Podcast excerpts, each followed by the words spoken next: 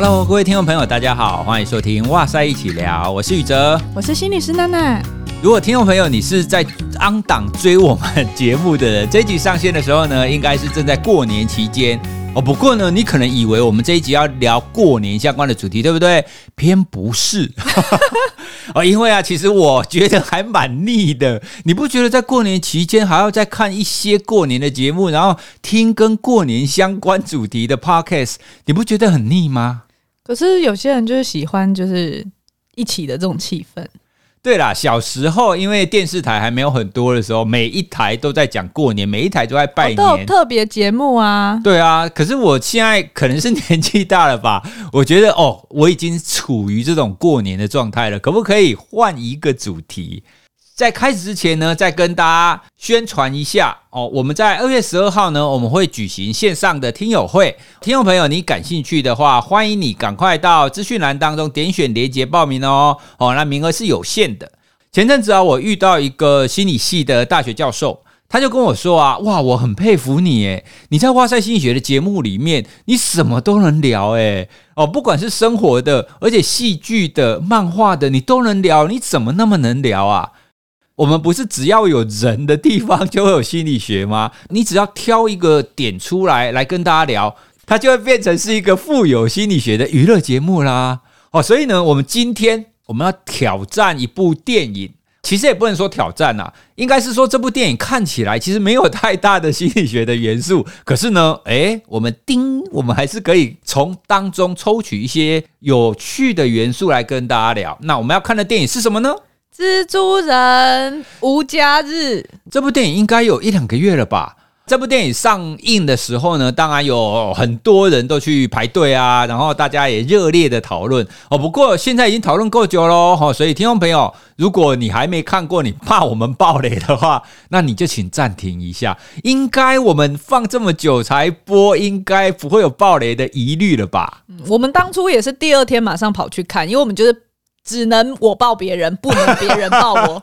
所以大家，我们一定会爆雷哦，而且我们就是要从它关键的地方来谈。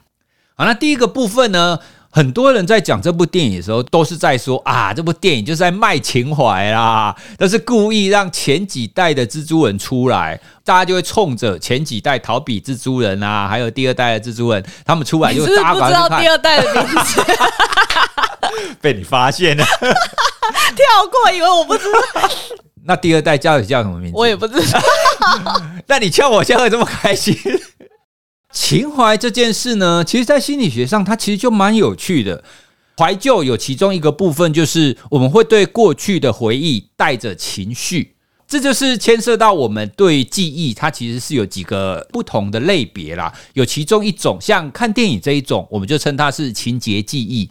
我觉得你是不是要解释一下情节记忆，大家可能会不是很懂。情节记忆比较好的举例，比方说，哎，你记得我跟你求婚时候的情况吗？嗯，也太害羞了吧，要在这边讲吗？就类似这个概念，你回想到你过去曾经做过一件事，那因为你做了这件事，然后当时的情境哦，比如说当时在哪里，当时有谁，以及当时你引发了什么情绪。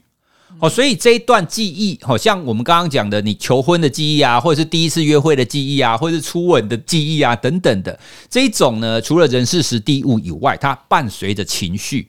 通常我们会诱发的都是那种好的情绪啦，不好的情绪你通常都不想要想起来嘛，对不对？所以我们这边谈的怀旧，它就比较会是那一种正向的情绪。如果你以前有一个情节哈，有一段记忆，它是美好的，经过时间的发酵之后，它会变得不好吗？不会哦，美好的记忆只会越来越美好。有的时候你会贵古见今，你会觉得以前的都比较好哦。比方说，有一些人会讨论说，哎，以前的歌手比较好啊，以前的电影比较好啊，等等等等的。很多都是建立在说，我们因为过往看了某一些电影或者听了某一些音乐，你觉得它很棒，这个美好的回忆呢，就一直留在那边哦，所以一直到现在，那你的记忆当中就会持续的美化，有点变得是过度美化，或者是说神格化了。我知道记忆中的卤肉饭就是会最好吃，对啊，大家在讨论就是，诶，你吃过最好吃的卤肉饭，吃过最好吃的面。是在哪里？就是你家巷口。对，你家巷口。而且我觉得蛮屌的地方是，如果你怀旧的话，会让你觉得比较温暖哦。什么意思？你说真的身体感觉比较温暖，你的主观感觉比较温暖。哦、那一个研究，他有其中一个实验，就是他找了一群人进到一个冷冷的房间，然后有其中一组人呢，就让他去诱发他以前的这种怀旧的回忆，那另外一组人就想现在这几天的事情。结果就发现，那些诱发怀旧回忆的人，他觉得室温是比较高的。换句话说，他觉得现在这个环境是比较温暖的。所以他主观感觉说，你觉得现在大概几度？然后大家的那个数据看起来是比较高的。对，是比较高。但事实上其实是一样的，两组是一样的，两组的室温一样。但是他有测他的身体温度吗？这个我忘了。他的主要的症结点在于，他想要先从主观的这个部分。来看，从这一点来看，我们你又连接到了一件事情，比方说，我们常常讲，哎，这个人 暖男呐、啊，哎，暖这件事情，它似乎又跟我们刚刚讲的正向的回忆又连接起来，因为你有正向的这种怀旧的记忆，你就会觉得温暖，所以我们会为什么会觉得我暖男呢？哎，我觉得这样听起来好像还蛮合理的，哎。哦，所以啊，我们谈到怀旧，会让你觉得有正向情绪，会让你觉得温暖。如果套用在我们这常常会看到有很多好朋友的聚会啊，那那你在跟老朋友聚会的时候，如果你遇到很久没有见的，比如说国小、国中的同学，你们会不会就是在讲起以前的事情？会啊，而且我们还会特别讲说一些很共同的，就是什么很好笑的事情啊，然后谁谁谁怎么样啊，那个时候就会特别开心。对啊，所以我们很多的情境就会变成是这个样子，然后同样的事情你会不断的被拿出来讲哦。比如说现在过年期间，其实很多人都会不希望在家庭聚会的时候，特别是那种三代同堂聚会的时候，那老一辈的像是爷爷奶奶、爸爸妈妈都会说：“哎呦，你看你小时候啦，这些摸钱抠啦，没有穿裤子要乱乱跑，然后都乱咬人。”以前都会觉得说，哦，为什么每一年都要讲一次？每一年都要把我小时候的糗事拿出来讲一次，很烦呢。你没有别的事好讲了吗？可是呢，其实对长辈而言，这一些小事就是他们的正向的回忆。嗯，我自己身为家长以后，我就会觉得说。那个观点有点改变。如果以前我是青少年的时候被讲，每一次只要有谁长辈来，他就会说：“哦，我小时候抱过你哦。”这种你就会觉得哦，好烦哦。对，所以我要回你什么？谢谢你抱我吗？就是会很有一种尴尬跟不自在的感觉。可是后来我就会想到说：“哎，其实像我现在，我看到我女儿所有的行为，她说过的每一句话都非常的可爱，然后你都想用手机拍下来、录下来，或者是分享给大家。就像那一天，她就是。我睡前跟他说：“宝贝晚安。”他跟我说：“妈咪晚安。”然后我们亲亲以后，我就说：“祝你有个好梦。”他就会说：“祝你哆啦 A 梦。” 我就觉得真的超可爱的，就是这些点点滴滴，你很想要记在心中。对长辈来说，其实就是这样。他记下来，他讲出来什么，你的那些好像是会让你觉得有点糗的事情，可是对他来说呢，那就是他觉得你最可爱的时刻，他很想珍藏在心里面。抱持着这样子的观点，在听长辈说这些话的时候，或许这个年会比较好过一点。对啊，其实现在很多的感受都这个样子，特别是在养小孩啊，我们在对待小孩或是记忆当中孩子那些美好的回忆的时候，不见得会是我们一起去哪一个很特别的地方，常常会是一些小事哦。所以呢，大家如果有遇到就是长辈，然后又讲你小时候的小事的时候，换个角度想。那这个时候呢，是长辈们他们回忆起你小时候最可爱的那一段时光，他们正在建立一个很美好、很正向的一个氛围，好，所以大家就宽心以待。嗯，另外我还有想到，就是其实可以鼓励大家，难得家人聚会，如果大家坐在那边尴尬，不知道做什么，或又被怕问什么时候要结婚，什么时候要生小孩，有没有什么男女朋友这些问题的话，不如你就把以前大家的照片都拿出来说，哎，我们一起来看照片呐，揪一揪，一起唱唱老歌。有一些活动的话，其实可以累积这些正向的互动，然后以后可以回忆，还可以避免被问东问西哦。哎，我觉得这招不错哎，就是你主动带风向，对你。避免他们讲到或问到一些你不想回应的一个议题，你主动把风向带到某一边，然后他们的注意力就会放在那里。哎，我觉得这招不错。我们不是说不要讲过年，结果又讲，没办法，就很多事情它总是会连接在一起的哈，所以只是顺便讲啦。我们不是主题要讲。好，那跳回来，蜘蛛人。好，所以我们刚刚呢就先聊了一下怀旧为什么会容易卖哈，它本身就是一个很好的一个卖点呐。第二个呢，其实在这部片当中最为人所称道，嗯，应该是说大家都在讨论的其中一点，当然就是他的蜘蛛人三代同堂啊。所以影片当中的概念就是多元宇宙。诶，我看到这一点的时候，我觉得蛮有趣的诶，如果你遇到多元宇宙的另外一个你，那你会有什么感觉呢？啊，遇到另外一个跟我一模一样的人吗？他也不见得一模一样吧，像蜘蛛人他们长得不一样啊。哦，也对，对啊。可是他就是多元宇宙的另外一个你。可是我刚刚一听到的时候，我会觉得很怪诶、欸，因为可能小时候我看伊藤润二的漫画看很多，所以我会一直想到像富江那样，就是他会慢慢的取代你，然后他会杀了你之类的。就是很多都市传说都会说，如果你遇到世界上另外一个你，跟你长得很像的话，他就会慢慢取代掉你，然后你就会消失。诶、欸，你小时候可以看这种漫画吗？我国中的时候超爱。讲到这个啊，我也想到另外一个我看的漫画，它就是《JoJo 的奇幻冒险》第七部。我相信娜娜你一定没有看过。对，这不是我年代的。这明明是跨年代的 好不好？所有的 JoJo 粉站出来，我们来指责娜娜。这个所有年代人都要看好不好？好，那他在第七部当中，他的大魔王就有一个能力。他的能力呢，就是可以把不同宇宙当中的人拉到这个宇宙来。哦，所以呢，它里面的设定就蛮妙的，就魔王可以把不同宇宙的自己拉来，不会有事。除了魔王以外的其他人，如果处于同一个宇宙的话，他们只要接触，哦，就是有物理上的接触到，他们两个就都会灰飞烟灭，就整个都会消失。那他只要一直把那个人的另外一个宇宙的拉来就好了，他根本不用打。这个部漫画最后的结局，他就是透过类似这样子的能力，然后去消灭掉最后这个魔王的哦。所以呢，我们在看蜘蛛人这部电影的时候，就有一个很巧妙的地方是，他遇到了多元宇宙的另外一个蜘蛛人，而这个蜘蛛人呢，都有同样或者是都有非常类似的一些经验。在这种情况底下，在电影当中，他们所呈现出来都是，诶，他们好像很乐于，或是觉得。遇到另外一个自己是一件好事。如果是我，就是不是同一个世界啦，就是真的是多元宇宙来的话，其实我也会对他充满好奇心嘛。我会想知道他哪些地方跟我是相似的，然后跟我哪一些经验又是有一些不同的。我觉得应该也会聊得蛮开心的吧，毕竟就自己人呐、啊。诶，我觉得你最后这句话蛮有趣的。你为什么会觉得他是自己人？因为啊，他就我啊，啊，我人那么好，应该蛮好聊的。其实理论上，我们大部分会用这种方法去思考，就是反正我现在是这个样子嘛。多元宇宙的另一个我应该跟我很像。可是啊，我又想到另外一件事，你有听过蝴蝶效应吗？有啊。对，蝴蝶效应它指的就是你可能一点点些微的变动，它其实是会造成整个系统，然后有非常大的一个反转。最常被人提及的那句话，就是在巴西的一只蝴蝶，它扇动了翅膀，会造成一个月后在德州产生龙卷风。那你会觉得说怎么可能？可是，在混沌理论当中，他们的确就是会发现，它会有这种现象。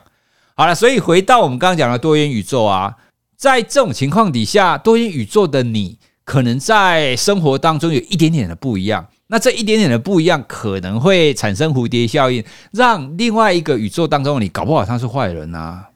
诶，其实这样子想想，如果我过去的人生经验某一些时刻，我做了不一样的选择跟决定的话，其实未必就会是今天我的模样，它可能就会造就不一样的我。对耶，我觉得刚刚我们从多元宇宙，然后你现在提到的是过往哦，所以确实这都是同一个概念。如果做了某个不同的决定，现在的你还会是这个模样吗？那这又让我想起来一个议题，因为以前呢、我们不是常常看电影，就是好，你现在你可以选择回到过去的某一个时间点，去帮你人生做一些改变。可是哦，这个改变只能一次，而且呢，你根本不知道做完那个改变以后，后续会引发什么结果。好，那那那，如果现在让你选择，你可以回到过去的某个时间点，你要回去吗？那你回去之后，不保证就会变成现在的你哦，他可能更好或更不好啊，不敢呢，因为你不知道会怎么样啊，不确定，对不对？对，这就很难踏出舒适圈的原因吧。就是每个人常常会觉得尽管现在再烂，可是还是还是可以接受，还是北拜，对不对？对，因为我哪知道会不会更烂啊？以前我曾经想过这个议题，那我仔细想完之后，你知道吗？我萌生一种感恩的心。为什么呢？因为我会觉得说，因因为我以前想这个议题的时候，我会想我一定不要，因为我不确定如果回到过往的那个时间点，我会不会再是现在这个样子？而我很喜欢现在这个样子。好，所以这就等同于说，好，回到过去就有可能会失去你现在所拥有的东西。我那个刹那，我就觉得，我当然不要啊！确实，面对那个不确定性，你就会觉得说，哦，我不要，我要好好的把握现在我所拥有的。哦，所以这就是我刚刚跟你讲的，我在想刚刚这个话题的时候。我就会觉得说，嗯，对，所以我要感恩啊。所以显然的，我很满意，或者是我是喜欢我现在这个状态，以及我这一路走来的这样子的路程。哦，那这样子我应该是一个很幸福的人才对。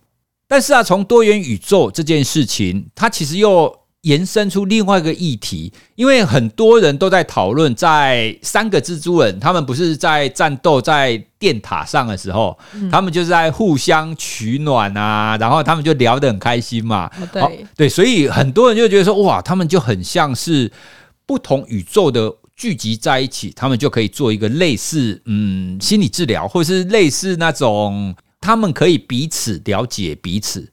我那时候我也想到一个话题，哦说如果我们都认识了，就是在这个世界上不一定是多元宇宙啦，就是如果我们都认识了另外一个跟自己很相似，但是你又跟他不熟的一个人，这样是不是很好的一件事？有的时候你一些内心话不好意思，或者是觉得不适合跟家人讲哦，所以跟你很亲近的你反而会说不出口。可是如果你要跟陌生人讲，你又觉得说，诶。我的这些内心话，我为什么要跟陌生人讲呢？好，所以呢，如果刚好有一个人，你觉得他跟你很相似，可是他要跟你不熟，那这样子他好像会比较容易，就是建立起关系。你好，你是不是就会比较愿意跟他做那种内心话的倾诉啊？可能应该比较像是你们的过去的共同经历，或是价值观，或者是你们现在目前所处的状态是相似的。我觉得就会比较容易形成那种我跟你对话的时候，我觉得你懂我的那种氛围，所以你就会比较愿意倾诉。可是呢，你又比较不会担心你说出来的话。跟他有利害关系，或者是造成他的负担，他可能会担心你。像我觉得常常在治疗中，为什么个案会愿意跟我们讲，是因为他这些话他跟我说了以后，不用担心他原本的生活中有什么样子很大的变动。就像我们刚刚不想要回到那个时间点去改变什么，免得我现在的生活会有变动一样。可是如果这些话跟最亲近的人讲，表达出来的时候，他会害怕生活会不会因此我跟你的关系会有一些改变，或者是我目前所处的状态会有一些我不想要发生的事情。所以这时候，如果是跟一个有一点距离，但是又懂你的人说的话，确实就会特别能够敞开心房吧。哦，所以蜘蛛人那一幕哦，就是他们三个人都聚在一起，就确实会产生这样子的效果。蜘蛛人比较特别的是，他们因为大部分的情况底下，他不能被外界知道嘛，就是他本身就有一个很重大的秘密。而这个秘密又不能跟别人倾诉，可是，一旦他遇到多元宇宙的另外几个蜘蛛人，他说：“哦，对，我们都有秘密，而且我们的秘密是一样的，就可以畅所欲言。”而且我记得他在过程中，他也有铺，其中一个是婶婶离开了，然后以前都是那个 uncle 死掉了，嗯嗯嗯，就是他们都有过去这个共同的经历，也会让他们更有那种“哦，你懂我”，就是那种感觉，你懂吧的那种心情。嗯对，所以也难怪大家看到在那一段的时候，大家都觉得说，对，就是这个样子。那也确实因为这样子的一个原因，哦，因为多元宇宙的另外一个你，代表着一个跟你很相似，但又跟你完全不熟，他不会影响你接下来生活的一个人。哦，所以感觉起来，如果可以用这个样子遇到多元宇宙的另一个自己。好像还蛮好的哈，你可以跟他做一下这种聊天啊，倾诉心事，然后骂老公、骂小孩之类的，这样子的一个建立关系，跟你们在做治疗个案上的建立关系是一样的吗？因为刚刚想象起来，就是你要跟这个人有点类似。哦，就是有相似的地方，但是你要又要跟他有距离，你觉得说，哎，我们两个就是其实事实上他也不算是同一个生活圈的人，那这样子你就会觉得比较安心，你会愿意跟他倾诉，跟你们做心理治疗会类似吗？我刚刚觉得有讲到一些点是，比如说那种彼此之间的互相理解和信任的部分，确实跟治疗师跟个案，还有就是刚刚讲到那种可以倾诉的朋友，这个部分是一样的。可是他们中间有一个很不一样的地方，在于就是，呃，我们会称为工作同盟或治疗同盟。这个同盟关系，所谓同是大同的同，然后盟友的盟，那个盟是你们是一个合作性的关系啊。为什么要合作呢？主要是在这个治疗室里面，我们还是会有一些目标，还是会有一些任务。不一样的是，你跟你朋友有时候闲聊或倾诉，他可能没有一个特定的目标，或者是。你的朋友不会派任务要你去执行，所以这个部分会不太一样。今天一个个案来，那我本来跟你非亲非故的，你要能够继续工作下去，通常是因为我们有一致性的目标。基本上，治疗师能够协助的比较像是让你能够更认识自己，包括自己的感受啊、想法、行为等等的模式，然后比如说帮你看到自己的潜能，然后支持他发挥，长成你喜欢的样子。这些是我们在心理治疗的过程中可以做的。可是有时候大家会愿意踏入治疗室或者是咨商室，通常是因为他眼前有一个很急迫的问题想要解决，否则一般人可能比较不会说，我想要今天来去跟心理师聊一聊，吃个饭吧。对，因为就不是我很常做啊，那是因为你跟我吧，我 但我们又不是治疗关系。然后呢，就是像我们刚刚讲到，他会有一个眼前的问题想要解决，或者是他想要有一个答案。那这个矛盾跟冲突，他可能是自己跟自己的，也可能是他跟另外一个别人的。所以有时候你会在临床上看到这些人来到这个治疗会谈空间的时候，他想要的可能不是改变自己或了解自己，反而是希望可以改变别人，或者是说啊，都是谁谁谁的错。这个无可厚非，因为通常人都会觉得，我人生中碰到某一些困难的源头都不是在我，都是在外的，都是别人的错啊。嗯，对，讲保守一点，就是这个源头都在外。对，嗯、所以呢，会觉得说，哎，我今天这样都是因为谁或某些事情。可是，如果他来的那个目标是只想抱怨不在治疗室里的那一个人。或是他觉得，就是这个世界都是别人对我不公平，应该是别人要改变，就很难跟治疗师形成一致性的目标。这个治疗就是成效可能就没有办法那么好，因为心理师不是魔法师，我没有办法跟你谈一谈，我就改变另外一个人。哦，所以在治疗关系当中，除了我们刚刚讲的，我们必须要可以互相的信任，它还有一个非常重要的，就是会有共同的目标，而这个共同的目标呢，它可能就是我这一个人。需要做一些调整，或需要做一些改变，是这样子啊？或者是你可能会是更认识自己，或是更接纳自己，你才会发现说，生活中的你目前遇到这些困难或挫折，它是有可以让你比较舒服的状态的。诶，如果讲到这边呢、啊，其实我们我我还常常遇到有一些听友或者是一些网友在询问，他们都会问说：“诶，我到底要怎么样找一个适合自己的心理师啊？”我们也会听到有一些他们的治疗的关系可能没有很好，或者是他觉得，诶，我之前试过某某心理师没有效啊，等等的。那一般而言，我们也会说，其实心理师跟药物也不太一样。诶，其实也不能这样讲啊，因为药物其实也不见得每一个药物都对每一个人都有效。对啊，因为有时候医生开了，他也叫你回家先试试看啊，不然我们再回来调啊。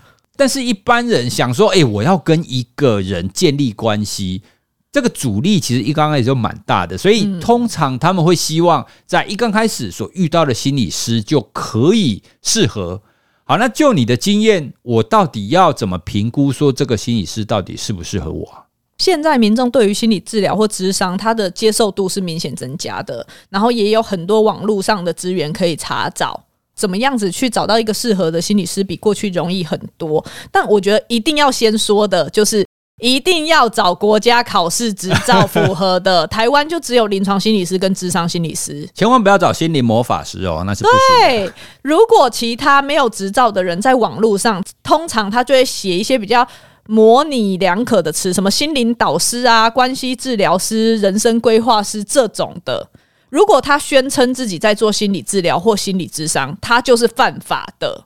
他会说：“我们来聊聊。”他会说：“我是树洞，你有什么事情可以向我倾诉？”对，他通常都会特别声明说：“我只是咨询哦，我不是治疗或者咨商哦。”但大家想一想，如果你今天想要找一个人聊聊，或是有智者引导你的话，当然 OK。我觉得那就是现在有很多好书啊，或者是大家听我们 Podcast 节目，其实我们有很多听众也会回馈我们他在生活上有什么样子的改变，或者是对他有什么样子的帮忙。像我就有记得有听友就说，他自从听了我们节目以后，他对自己有更多的觉察，然后他对于他的生活周遭的时候，他都会先停下来思考，以后再做出回馈跟反应。我就觉得超。超棒的，其实这是可以自己做到的。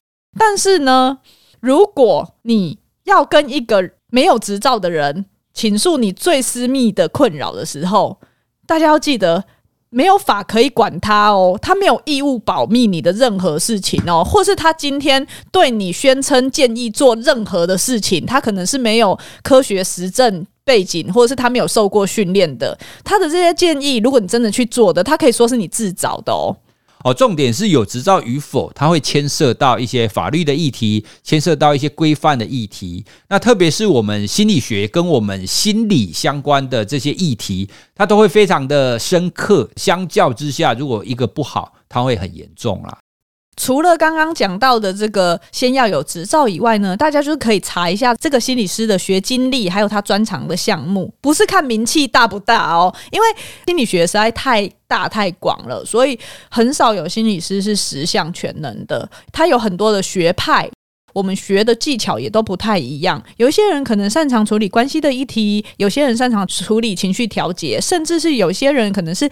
专门做儿童青少年的，那你今天去问他老人的问题，他可能相对就不是那么熟悉，就自然会有限制。所以大家可以先从这个部分来去找，看看自己自身的需求。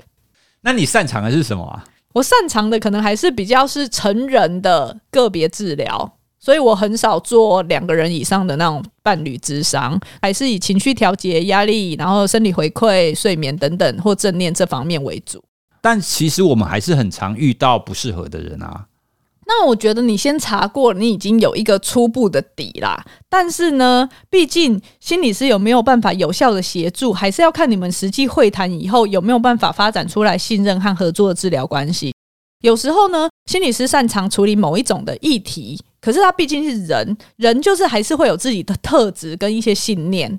虽然我们会尽量放掉这些东西，以个案的处境跟了解个案，然后来去讨论。可是呢，个案也会有自己的想象啊。这个过程中其实是会需要一些时间互相了解跟沟通的。我刚刚讲的想象是，有时候个案会觉得，心理师不是应该要很温暖吗？你跟我讲这一些做什么？有时候有些人也会觉得说，我每一次会谈完，我都要变得好开心、好正向、好棒棒才是适合。但是其实你应该是要在几次会谈以后，感觉到这位心理师他是越来越了解你的，然后你也是越来越了解自己的。同时，你们对于你一开始来要求要求助的那个问题，他是越来越有方向的，可能才比较适合是在做心理治疗会谈中，觉得这个是适合你的。比如说，有一些我的个案，他们在初次忧郁症发作的时候来治疗，可能经过了八到十二次的治疗，诶，他好像从比较重度的忧郁慢慢缓解到就是比较轻度的，他可以回归正常生活。可是他生活中还是有很多压力跟变动，比如说再次跟新的伴侣分手，或者是再次面对一些生命需要抉择的某些时间点的时候，他情绪可能会掉下去。可是他们也有可能会觉得说，哈，我不敢跟我的治疗师讲，或者是我觉得我现在的状态好像我不够好，因为我曾经变好，可是我又掉回去了，这都是我的错。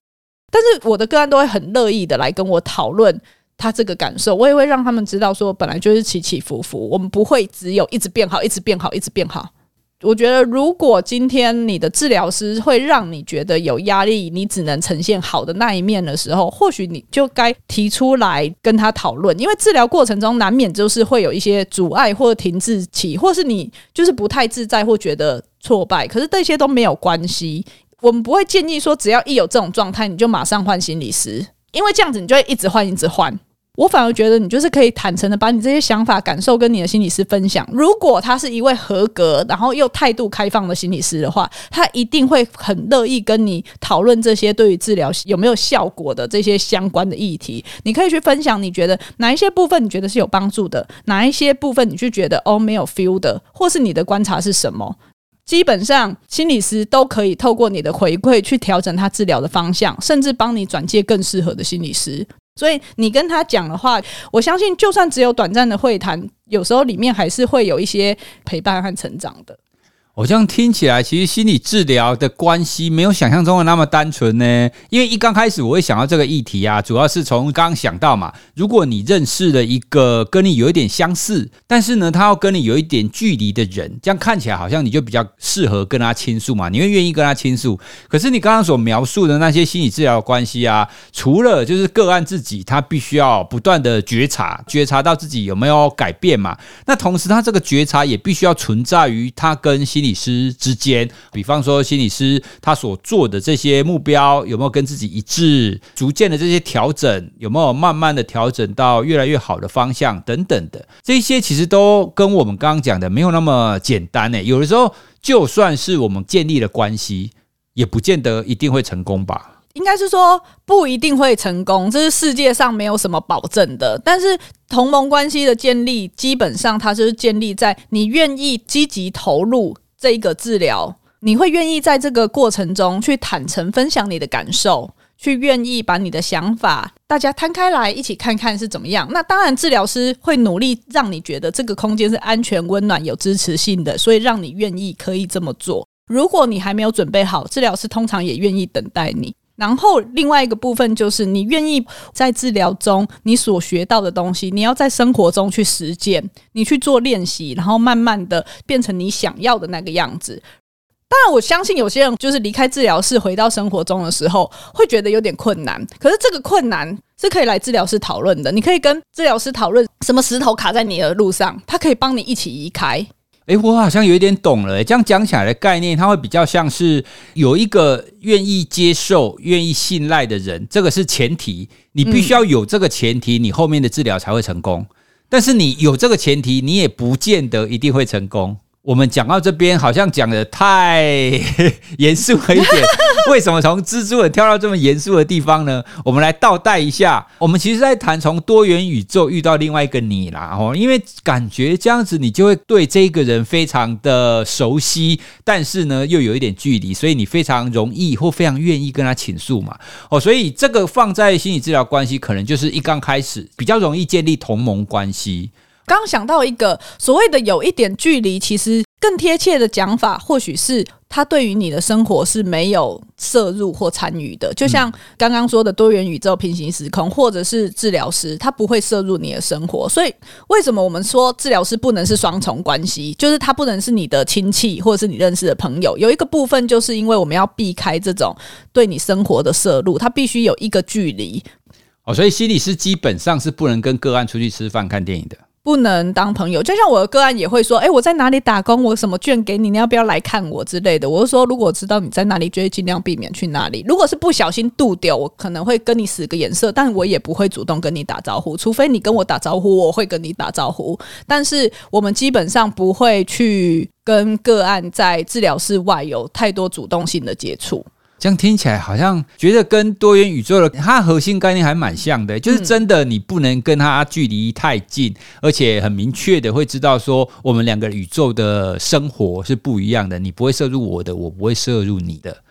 从蜘蛛人的电影，我们也可以聊到跟这个心理治疗，或者是你要怎么样跟另外一个人建立比较坚强的一个联系或者是信任关系啦。因为确实我们都会比较容易去信任跟自己比较相似的人。好，比方说你如果知道说，诶，这个人花莲人，诶，跟我一样，诶，你也跟我念同样的小学，你是不是就会觉得跟他的距离就拉近了一点？在这种多元宇宙这个议题上，我们就会看到这个很巧妙的现象。诶，这样讲起来啊，那如果可以，我去找他咨商，是不是效果会更好？对不对？可是他我如果需要的话，我就打一个 call in，然后这个 call in 呢，就跨越宇宙去找他，我们就视讯。可是会不会，既然他是另外一个你，表示他在多元宇宙的时候，会有一些重大事件的经历，可能会是很类似的，所以这样他才会懂我啊。我是说那个时间点呢、啊？Oh. 如果他先发生或你先发生的话，比如说你告诉他这个，他会不会开始想说，哦，那我之后会不会发生类似的事情？会爆雷？对啊，或者是我先发生了，我给你建议，这个会不会影响到什么？就类似时空旅行那样子的概念，嗯、就是你做了这件事情，或或者是你知道了这件事情，会不会影响后面的一些发展？嗯，对，所以这样听起来，这种多元宇宙的概念其实还蛮妙的啦，哈。我们今天呢是很轻松的开始，就从蜘蛛人这部电影，我们来聊多元宇宙，然后从多元宇宙呢又聊到说，诶，如果我们遇到另外一个自己的时候，那种感觉其实蛮妙的，然后再进入我们你心理治疗之间的关系。这当中的确是会有一些类似的地方，然后所以也跟大家顺便聊了一下跟心理治疗相关的议题。那也希望我们可以借由这样子的一个轻松的一个电影 电影话题，让顺便就是夹带一些跟心理学相关的内容给大家。哦，所以希望大家也可以在这样轻松的话题当中可以有一些收获。我觉得，我觉得你一直强调轻松的话题。就不断的置入说，哎，这个很轻松哦，请不要说我们这一集讲的很 不小心讲到心理治疗开关被打开，就会这样子。对啊，其实有的时候我们聊天就是聊到心理学的点，就是、嗯、就是会发生这种效果。不过没有关系，我相信听众朋友都是很能够接受这样子突如其来我们置入一个心理学的概念的。希望我们今天的内容可以让大家在轻松之余也有一些收获哦。如果大家对于我们今天的内容有什么想要回馈的，或者是你觉得遇到多元宇宙的另外一个你会发生什么事呢？都欢迎你回馈给我们，或者是私讯来跟我们聊聊哦。可以到脸书或 IG 来找我们。然后也要记得去填写听友会的报名表哦，当天会有志豪律师，我还有宇哲一起在线上跟大家一起交朋友，认识一下。对，如果大家有什么想要跟我们聊的，都非常欢迎哦。不过呢，不是要做心理咨询或者是法律咨询哦，我们是比较轻松的一个闲聊啦。好，那我们今天的节目就到这边喽，谢谢大家的收听，拜拜，拜拜。